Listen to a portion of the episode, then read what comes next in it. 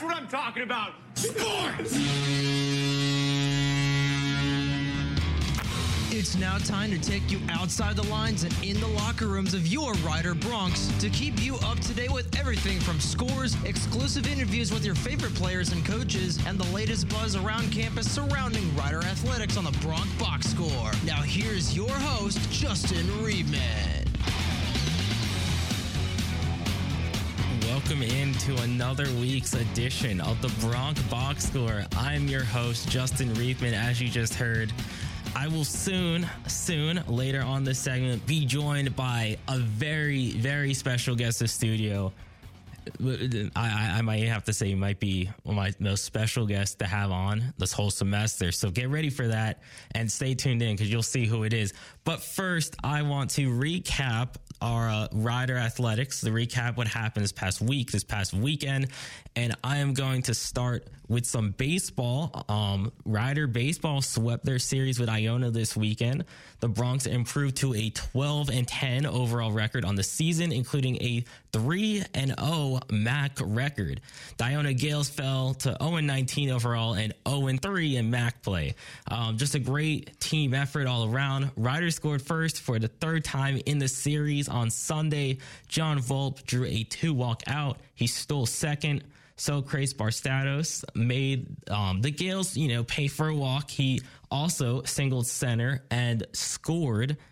Luke Leash um, led off the second inning with a double. Um, great offense right there already for um, the Broncs, just early getting um, hits and everything. And um, wait till you hear this. Um, when Luke Leash came in to score on pass ball, um, senior Alex Diamantis delivered his first home run of the season, turning on a 1 1 pitch and sending it over the wall in left field. Um, the third inning, um, there was back to back triples led by um, Jack Winsett and um, and and John Volpe. Um, just a great team effort throughout this game for Rider Baseball. Volpe came home and scored, and um, the Broncs were up three to one. I mean, five to one after three innings. Um, they ended up winning eight to one, and just a great team effort all around for um, Coach Barry Davis and the Rider men's baseball team. Um, how about some love for some women's track this weekend as um, they they finished first with 245 points at the Rider Five Way this Saturday at the um, track here at Rider University. Um, um, Jordan O'Neill, um, Mariah Stevens, Genesis Walker, um, Tegan Shine Becker, Lydia Walker, Ali Riches, Natalia Glasgow, Grace Ramsey, and Samantha Camara won their events. Um, all of them. Congrats them all. I'll go um, briefly into who did what and um, to describe each event. So for the track events, um, O'Neill, Jordan O'Neill finished first in the 1500 with a time of four minutes 45 seconds. Stevens, um, also, um, she came, she claimed the win in the hurdles with her time of 1453. Um, just a great all around effort right here by Rider Women's track team. Like I said, you know, um, a team like track, a team like baseball might not always get the most attention. We are in spring sports now. Um, I mean, they, they do tweet, but I really, what I try to do with this show on the Bronx Box is bring awareness to different teams all around campus. And the track team, both men's and women's, are full of very, very talented athletes. So that was a little recap of um, just what went on in athletics, on sports, some scores, and um, you know highlights. So as I wait for a special guest to come in, because I promise he'll be here later on the segment. Um, maybe I'll tease who it is and say um, he might be with a recruiter right now, um, possibly, or doing some business right now, so he'll be here soon. But but I want to I want to talk about it's MAAC related. Um, I want to talk about St. Peter's, the MAAC's very own, representing the MAAC conference. Your Rider Bronx are part of, and their fantastic NCAA tournament run that. Um, all good things must come to an end. They lost last night at the Wells Fargo Center to Blue Blood, North Carolina Tar Heels. Um, it, it was six, a die score of um, 69 49. Um, like I said, um, all good things must come to an end. Unfortunately, the Peacocks did the unthinkable. Um, I think I read this somewhere and I gotta agree. I think they're hands down. The, the, I think they're the most exciting Cinderella team. Um, I you you could argue the Loyola Chicago Ramblers um, when they made a Final Four run, but they were I believe they were ten seed, um, just a fifteen seed beating a two in the first round. Um, I mean, people. I had Kentucky in my Final Four. I didn't think. I I I had no faith. I didn't think my own conference, the team from the own, you know, our own conference here at Rider, representing Rider, representing everyone in the MAAC, was going to beat a big blue blood like Kentucky. And they played there with, they played every single second of that game with confidence.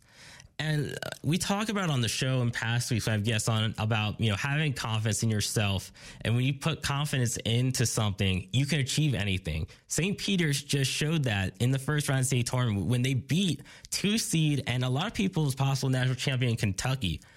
And moving on, they move on to the next round, obviously, and they face a um, people would say might be some of their dark horse of the tournament, Murray State, where in that game, St. Peter's never lost the lead. They held the lead the entire game against a Murray State team. Not to mention, Murray State is one of those teams that makes the NCAA tournament every year. They always try to go on a run. They're one of those teams that when March comes, they know how to play.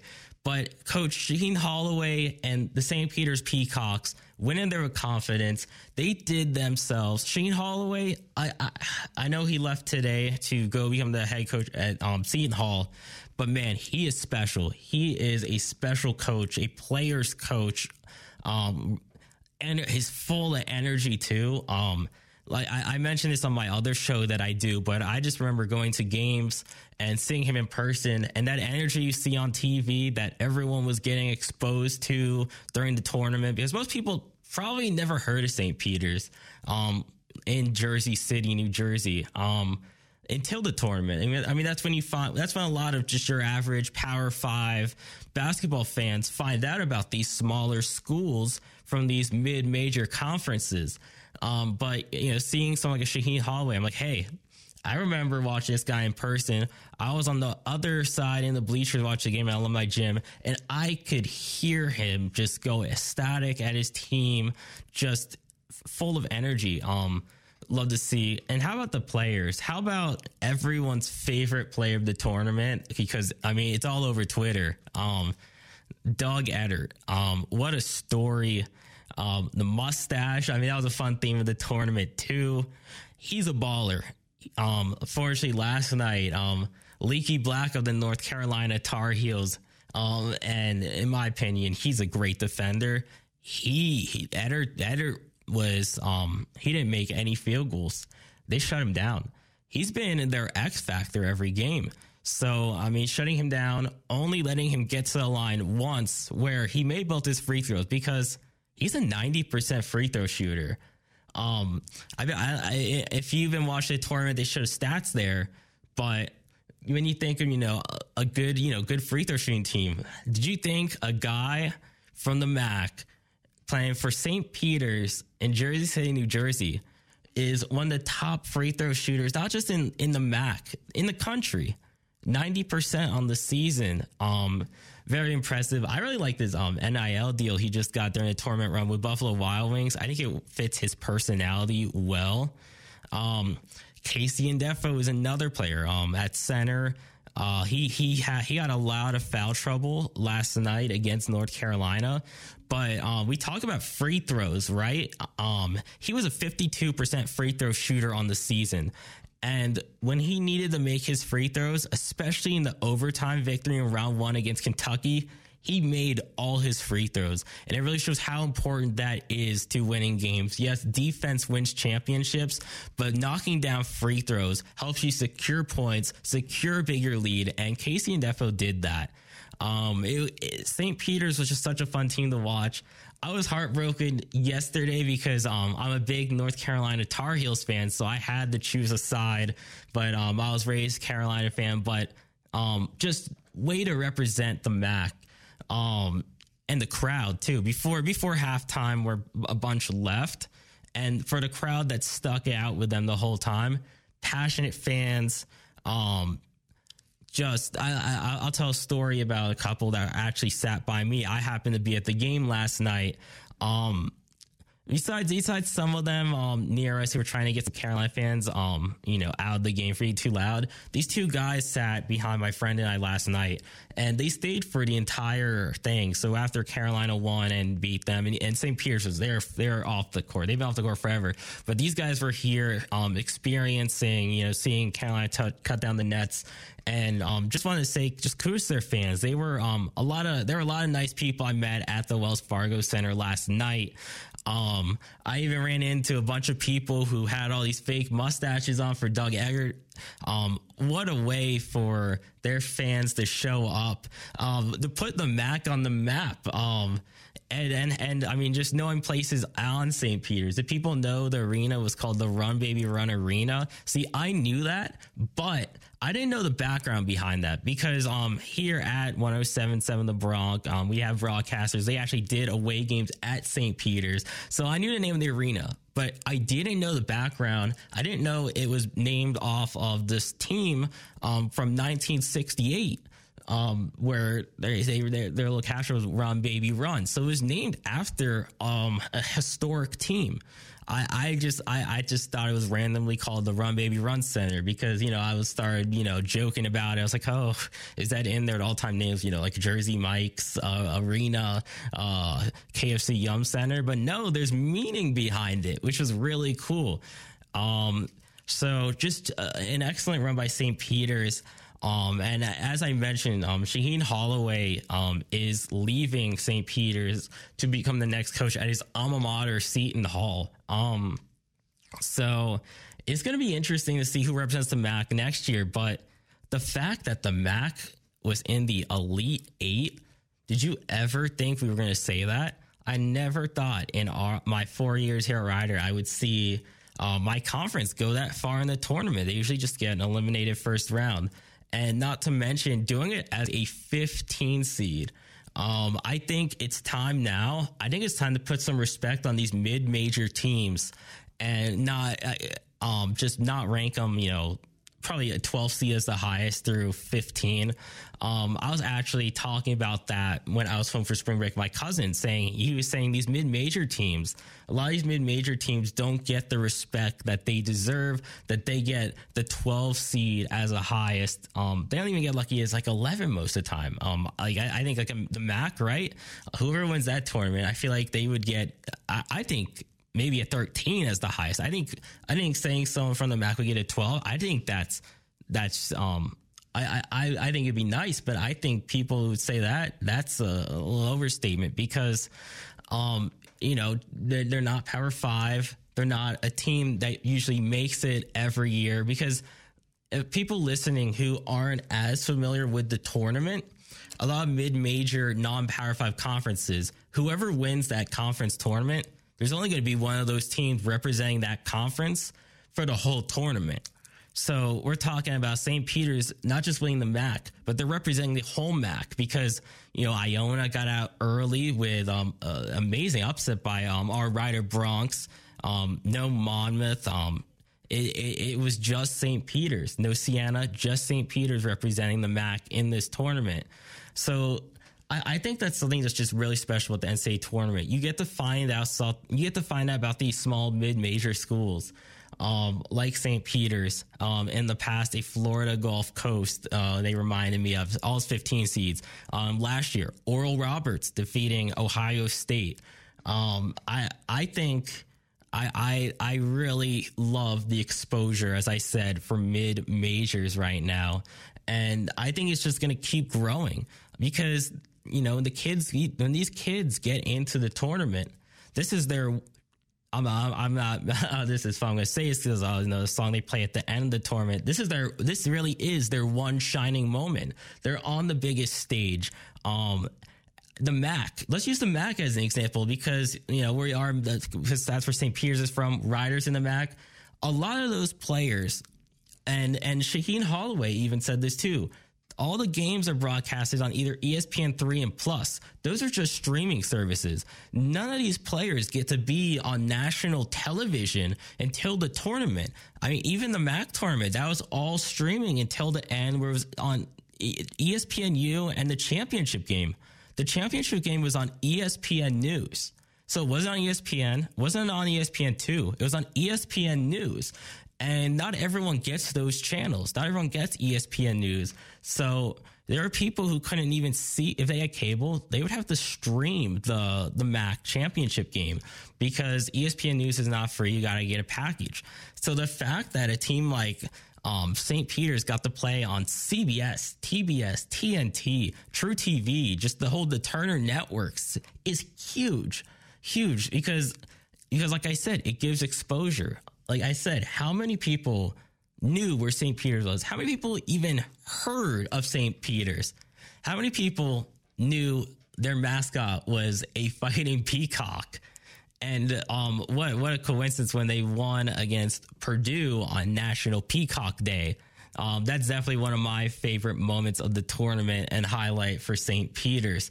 So I'm really curious to see who will represent them back next year. Of course, I always wish for Rider. Um, and uh, they they if they have um, a good year, they they can go on a run. They can go on a run. Um, as I said, um, my guest coming in soon for today's show. Um, I'll say he would be the leader of a possible run by the Rider men's basketball team in next year's tournament. Um, and I'm excited to have the leader. Um, I'm not going to reveal who it is till he comes on air of the team on the show. So I still got a couple minutes. So I, I know I've gone on about St. Peter's, but it's just so exciting to see the MAAC go on the map, go this far in the tournament. This is this is a big deal. Um, St. Peter's became the first MAAC team ever to go to the Elite Eight, the furthest a team in that conference has ever gone. Um, just I, I like I said, the exposure is so cool because how many people except for like big college basketball junkies like me, have heard of the MAAC, have heard of St. Peter's. Um, until, like I said, until they're on the big networks because it gives them exposure. And like I said, many of these players, some some of these schools don't even get to go on ESPN three or plus. Um, MAAC schools have have to be lucky; they all have um, trucks. Um, we have them here at Rider too, the ESPN truck. We do the broadcast that way, all student run but um, some of them are even on even you know lower just streaming platforms for their own television network. Um, so just the exposure, as I said, that's what it's all about. And it's all about the players on the teams and the kids having fun and the love of the game. So thank you, St. Peter's. Thank you for a great run and representing the MAAC. Um, it was unfortunate you guys had to play uh, my Tar Heels, but um, way to represent our conference. So before I go to break, I want to just promote the show's social media real quick. Please follow the Bronx at the Bronx Box Score on Instagram and Twitter. Like us on Facebook. And if you have any questions about Rider Athletics, have a suggestion for a guest, or if you're an athlete or um, any part of the Rider Athletic Department want to come on the show, email the Bronx Box Score at rider.edu. So we'll be right back on more of the Bronx Box Score, including my guest, right after on the other side of this commercial break so don't go anywhere. Keep it locked on the Bronx Box Score. More exclusive content featuring your Rider Broncs after we take a timeout with some underwriting announcements on 1077 The Bronx and 1077TheBronx.com. It's time to get back into the clubhouse on the Bronx Box Score with your host Justin Riebman giving out more hot content with coaches and athletes for your Rider Broncs. You are listening to the Bronx Box Score. As you just heard, I'm your host, Justin Riebman. Um, still um, waiting on the guest. Not sure if he's to come today. Got busy doing something else, but plenty of still hot content surrounding your Rider Broncs for the rest of this hour. Don't worry, I have plenty for you. And how about we do a segment? Since this is called the Bronx Box Score and I'm supposed to highlight your Rider Broncs, let's talk about some of the best athletes and coaches to go to Rider and come out of Rider. Um, I think that'd be a fun list to do.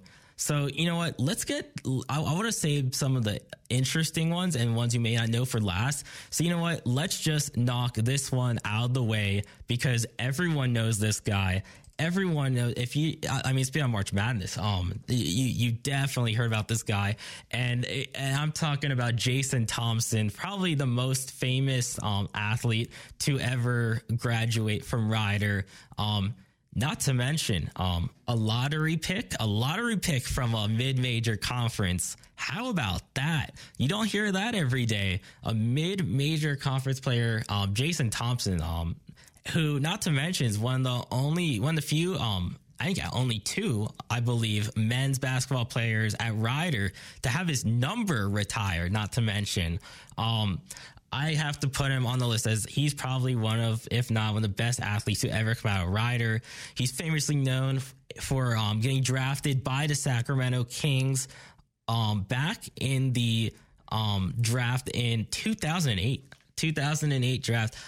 And funny story is until I um I, I knew who Jason Thompson was. I knew him because I'm a big NBA fan, but I never heard of Rider. Here I'm years later before I'm looking for my college search and I look up sports media programs and here's Rider. And here I am right now. And I just, I, am going to graduate in May from that team I first saw play Duke on uh, ESPN or something. So yeah, Jason Thompson is one of, if not the best athlete to come out Rider. He's still going strong overseas. Um, not to mention he comes back and he visits campus and works out with the players, works out here. Um, the the beautiful practice facility in Alumni Gymnasium is named after him. The Jason Thompson practice facility, the court, a beautiful facility by the way. If you have not been in Alumni Gym in that practice area, it was a great addition.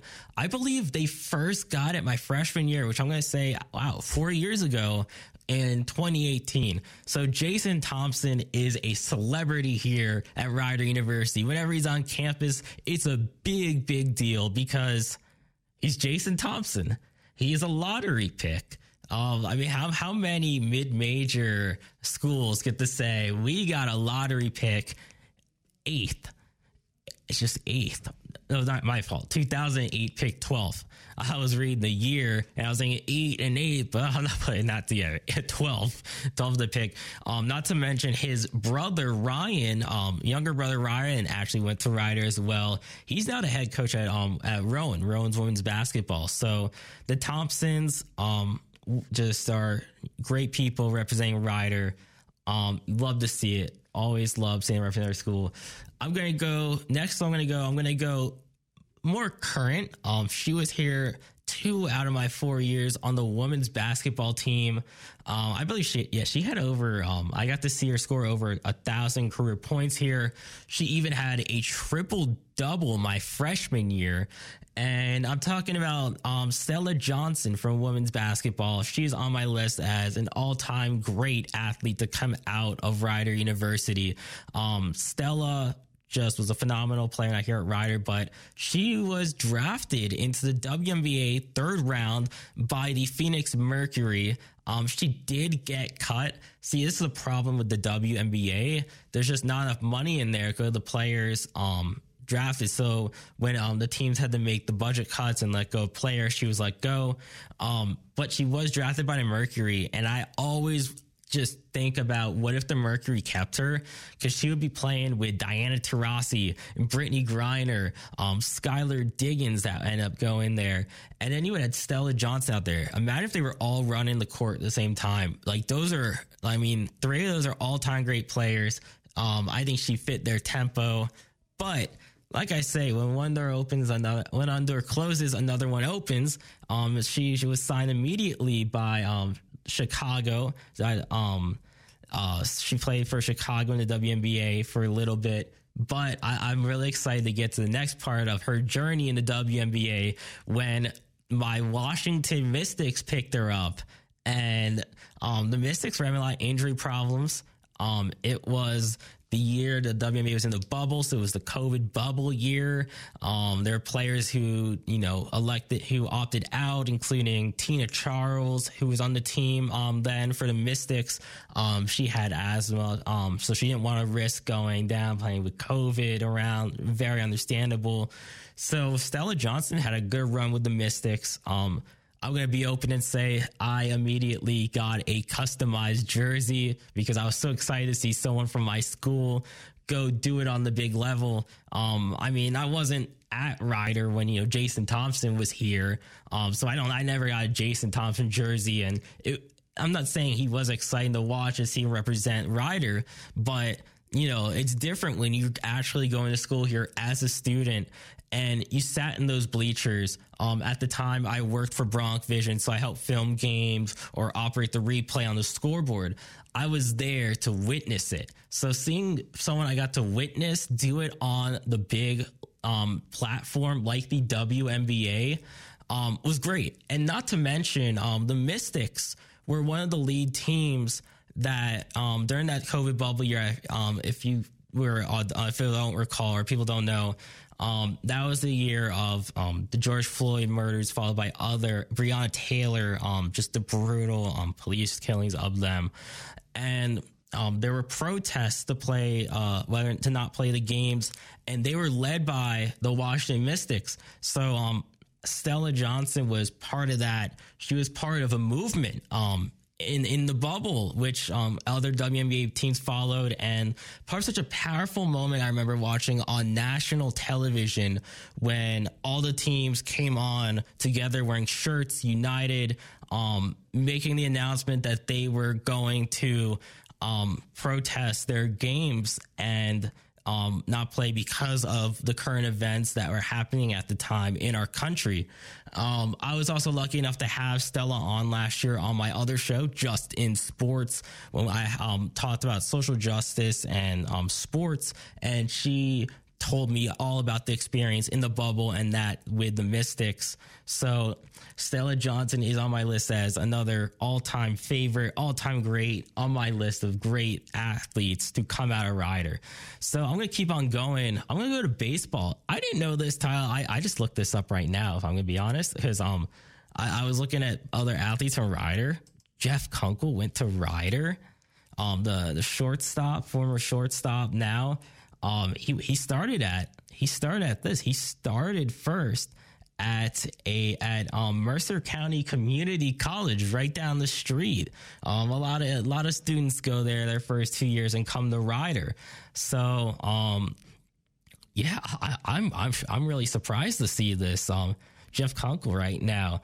Um, I believe now he's doing um in the MLB. And with that, um, my guest has arrived live in studio. I'm excited. I'm to have him get on a mic, cue him up. Um, he can obviously, I'll have him sit at one of the mics over there, and I'm to cue him up to have him on the show. Um, I'm so excited to have him on. He, like I said, I've been teasing it the whole show. Uh, they're gonna. I said the men's basketball team's gonna go on a big run next year, and he's going to be the leader. And um, as soon as he gets his headset on, I will introduce him to everyone listening. and and um, I'm going to cue him on right now. Welcome on to the show, Rider men's basketball coach Kevin Baggett. Coach Baggett, I'm so excited to have you on. How are you doing? Uh, trying to get my breath. Can you hear me all right? Yes, yes, I hear you. All right, just trying to get my breath going in to end. Um, as people may not know, you know, once the season's over, that doesn't mean the season's over for us because then it becomes recruiting and, uh, you know, back to working out our players and scheduling and all the fun things. But uh, nonetheless, I'm happy to be here. Excited to have you on. So I want to talk about kind of season, your coaching career, and the next segment um, on this or that um, game to get to know you more. Absolutely. So, um, like I said before, you got into your coach career Rider. Um, what time of your career whole as um in the game of basketball? So, um, saw you played at college at the Division One level at St. Joe's University. Went on a tournament run with them. Can you tell me more about that? Yeah, so I was a freshman on the year. It's funny, my uh, assistant Jeff Arnold on my staff was the uh, starting point guard of that team at St. Joe's. He was a senior. I was a freshman. uh, I had a young man, he was not young anymore, but I had a gentleman in front of me by the name of Maurice Martin. I was a shooting guard at St. Joe's, and Maurice Martin was a senior. And eventually, after that season that we had that great run, he ended up getting drafted by the Denver Nuggets and was the 11th player taken in the lottery and had a decent career and then hurt himself and um, ended up getting out of the league after, I think, about six or seven years. But we made an unbelievable run. Uh, we beat Richmond and Johnny Newman, who played for a long time with the Knicks and some, and uh, I want to say uh, the Charlotte. I don't know if they were the Hornets then, but Charlotte at that time, and um, that was in the first round. And then we played in the second round, and sort of like St. Peter's made that run, uh, Cleveland State, and the head coach was uh, Kevin Mackey and they had a little point guard by the name of Mouse McFadden. And for those of you who are basketball gurus and buffs, go back and look up that name and that program and that team because they were really good that year. And uh, Cleveland State ended up beating us in the second round and making it to the round of uh, 16, which we thought we had a chance of doing, but it was a tough game. We ended up losing, but I just remember that um, what a great experience, what a great game and then playing in front of the Carrier Dome in front of I don't know, it was twenty eight thousand fans, something that I'd never experienced and never thought of. You know, this young young man coming out of Burlington Township, New Jersey, and uh, being in that circle and being in that light was unbelievable. And, and many people don't know, who might just be watching college basketball today, is the A10 back then. You know, they had West Virginia, Yes. Temple, UMass. I mean, St. State. Bonaventure. Yeah. George Washington. Yeah. Those that that's when the Atlantic Ten uh, Rutgers. So the Atlantic Ten was strong back then. Before all this football took over, and you know everything is driven by the Power Fives now. Back in the day, I mean, it was really the Atlantic Ten is good now, but it and but it was really really a, a really good ten. You know, high mid major programs in the Atlantic Ten during that time. Yeah, I just remember um, our general manager John John Mosley. He went to Temple. He would always talk about how the A10 isn't what it used to be, and told, Right. talked about all the matchups back then. And the fact that we used to play those games in the Palestra at times as well. We played most of our games at home, but on, on one of those or two of those Saturdays in the Palestra, you know, and that back then, that's when they had the double headers. They would throw the streamers and everything on the first basket. Those were good times. Those those games were played early in the afternoon on a Saturday, and you just got up for those games because you knew that it was going to be uh, a great opponent, and we knew that our, our fans were going to be out, and uh, just a, just a really really good time back then. Definitely, it, it- it's definitely different. Like you said, all, the, all those football deals causing all those Power Five. It's all about the money. Yeah, exactly. You said perfectly. so, was it always your goal to play uh, your professionally after school, or did you have other career paths, including coaches, that you knew you wanted to, to Yeah. do? So I, um, growing up, you know, again, you're talking about a young man that when I was growing up came from a poor upbringing, single family. Uh, basketball was a way out for me, and I knew that. You know, my, I had an older brother who had played and went to West Virginia State and then transferred here to Rider in the mid 80s, played here. So Rider's been home for me for a very long time. Uh, but he was one of my role models. And uh, another gentleman by the name of Brian Warrick, who ended up going and playing at St. Joe's, was my mentor and ended up playing in the NBA for a long time. And when Brian was at St. Joe's, they upset um, DePaul at that time with. Um, uh, Mark Aguirre, Terry Cummings, of again, if some of those folks that are out listening, um, know of some of those folks. Those, again, those were some great DePaul Blue Demon teams back then. And uh, just growing up and watching my brother and watching Brian and uh, always being at the park day and night when people say that we used to shovel the park uh, asphalt, we did. This was no story. We we would do that in the wintertime. You know, we would play day and night. Uh, there were some street lights that were up in our park, and uh, we, we played when it was dark with the street lights. So we knew how to shoot. We knew how to play in the dark. We uh, we also knew that when those lights went dim and down, it was almost time for us to get home. But um, basketball was something that it was always in my blood. My father played in the ABA a little bit and played at uh, NYU back when they were really good in New York. And so that's something. And again, I didn't know my father very well at that point, but I do now. But it was it was in my blood, and so um, it was a way out. It was an opportunity because I was heavily recruited. One of my official visits was to uh, Kansas, and Danny Manning and Larry Brown was the head coach Oh, then. and, teams. and, and and during that time, they won the NIT, and then they ended up winning and going and winning the national championship. Had I gone to Kansas, I would have been part of that. So. Um, I chose St. Joe's because actually Brian Warrick, as I said earlier, was my mentor. I used to go over to St. Joe's quite a bit, and, and I just love the Big Five. I love the streamers. I loved everything about St. Joe's and being on their campus as a young as a young man. And so I, I knew that this is something that I really wanted to do, and I wanted to be a pro. I mean, just like every other kid that comes up at some point, it may not work out, but my my goals and my dreams were all um, uh, evolved around me being a pro and being in the NBA someday. And what led to the transition when you figure out you wanted to go towards the um, the coaching path? Well, what's funny is that um, when I finally finished up at St. Joe's, I didn't have the as great of a career as I would have liked to have had. Um, you know, but I ended up graduating. I, and the funny part, I went into the corporate world. Uh, I was I worked for Colgate Palmolive, which is a Fortune 500 company. I was a sales rep for them for seven years. I wanted to get away from basketball for a minute because I, I fell out of love with it for uh, you know for a year or two, and sometimes you just need to take a step back to reflect. And um, you know, once I got into the corporate world, I, I had a high school coach at Cinnaminson High School asked me if I would have uh, interest in coming and being a part and being a JV coach and assistant to the varsity. And, you know, I, I, wanted to get back. I still had that in me. I always want to get back. I don't care how old I, am you know, I get. I still want to get back to this game that's been uh, unbelievable to me. And so um, I had an opportunity to do that. And then as time went on, I started to get the bug again on wanting to coach. I would prep my wife to say to her, Hey, I, I think I might want to do this at the collegiate level. So I, every summer I would take my vacation time and I would go and um, work all these camps. I used to work Duke's camps, which is how I got in with Krzyzewski and them. I went to Georgia Tech. I went to Seton Hall.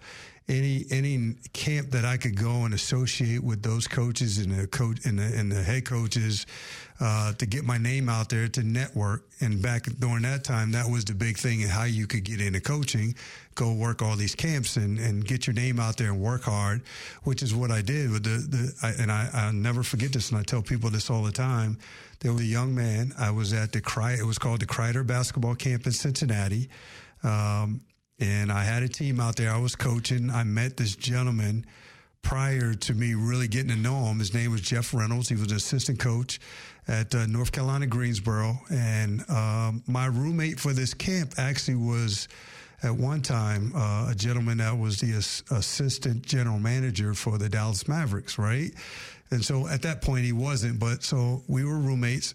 And he introduced introduced me to Jeff Reynolds, and I said, "How you doing?" He said, "Hey, Jeff, get to meet this guy. I think he would be really good at the collegiate level if he gets an opportunity. His name is Kevin Baggett. We met and we spoke briefly and went on about my business, worked the camp the entire week. And then the last day of camp, he came to me and said, Hey, I, I've had a chance to really watch you from afar.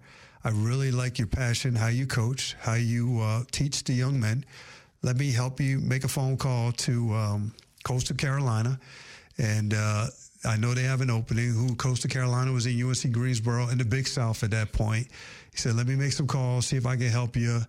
Long story short, uh, Coastal Carolina's coach called me. I was able to go and reach out to guys at Duke, Coach K, and those guys to make a call for me. Tommy Amaker, who was on that Oh, staff, yeah, now at Harvard. and uh, right, and uh, some other guys um, that that were coaching. Other were Kerry Keaton used to be at Seton Hall, was another guy, right? Uh, and so they make calls for me on my behalf. Coastal Carolina flies me out. Right now, I, I, this is the biggest part of this story. I want people to understand, like the dedication part of if you really want to do this. At that time, for Colgate Palmolive, I was making sixty, seventy thousand dollars. This is back in the in the early nineties, right? And that's a lot of money. Corporate car, phone call, uh, cell phone, um, uh, quarterly bonuses, which made up close seventy, eighty thousand dollars a year. You know, it was a great um, lunches all the time with the headquarters, you know, the buyers, and great job. All right. And so when I go out to Coastal Carolina, I sit down. The guy's name was Mike Hopkins at this point, not at, not Mike Hopkins from Washington, um, but this Mike Hopkins played at Coastal Carolina. And I'll never forget, he sat down with me and he said, um, This job doesn't pay much. And I said, Okay, well, how much are you talking? He said, $15,000. I said, okay, let me let me understand this. Um, you mean fifteen thousand dollars for the year? He said, I, I, mentioned to you, it doesn't pay much. So he said, what I want you to do, you don't have to say yes, you don't have to say no right now. Go back, talk to your wife. And uh, we stayed there for 48 hours. And uh, my wife and I went back. And I said to my wife, I want to do it. Now, she looked at me like I was crazy. I was giving up again, mind you, seventy, thousand dollar corporate Fortune 500 job to go be a, a, at that point. I was a third assistant, and I was the low man on the totem pole, right? And fifteen thousand dollars.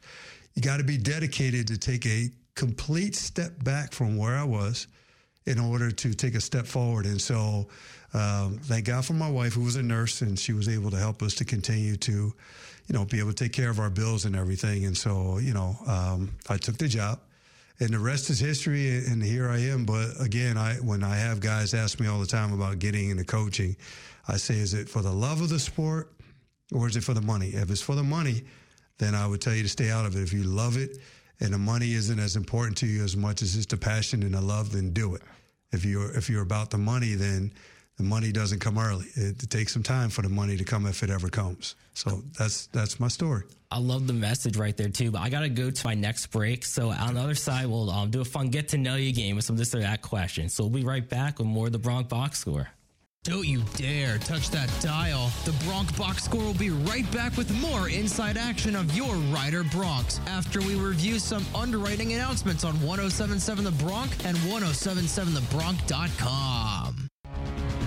1077 The Bronc timeout just expired, and that means it's time for more of the Bronc Box Score. Let's throw it back to our host, Justin Riebman, for more trending scores, updates, and interviews of your Rider Broncs. Welcome back to the Bronc Box Score. As you just heard, I'm your host, Justin Riebman, still joined live in studio by Rider men's basketball coach Kevin Baggett. Coach Baggett, I'm going to play a fun get to know you this or that game. You ready okay, for him? I'm ready. So, say you're a five star recruit, would you rather go to a nationally acclaimed basketball program or go to a local school and launch them to national um, prominence? I know the answer, hopefully. Yeah, so um, back then I thought you you needed to go to the highest major to get to the NBA. You know, these days, you you know, I always tell guys, uh, it's not where you're from, it's where you're at, and what you get done with where you're at, and so I believe I would prefer to go to the local school and make the big impact and to be able to lead maybe that institution to, you know, un- uncharted, uh, unlimited uh, levels that maybe that university has never been to and really make a name and, and, a legacy at that school as opposed to going somewhere else where there's already been legacies created.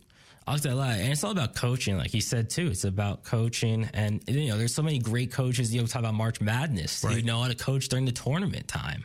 Absolutely, and we're looking at one in our own league in Shaheen yeah. Holloway at uh, at St. Peter's, and I don't think anybody, including myself, I thought they could compete in the first round, but for what they've gotten done and, and gotten to the Sweet 16, you know, it just goes to show you that again, as I say, it's not where you're from, it's where you're at. And those guys at St. Peter's did an unbelievable job in uh, yeah. making that run. So again, mid majors.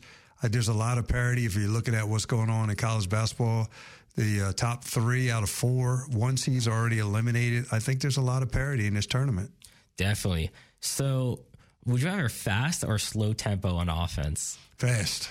Everything I, I do, I'm 55 years old. There's nothing slow in my world. Everything is fast. I love the fast tempo. As you mentioned, I you know aside from here at Rider, yeah, I mentioned off there I'm a big Carolina fan, right. so I love the little scrappy point guard, you know, Ty Lawson, absolutely, guys like that. Yeah, I, I think that's the way of the world now. The NBA is that way. I think kids, you know, AAU wise, play that way. I think they want to go to a program where guys are getting up and down and not sitting in a half court and you know, slowly trying to uh, score and run the shot clock out. I, I always call those the Ivy Leagues you know, the Patriot League schools. Virginia.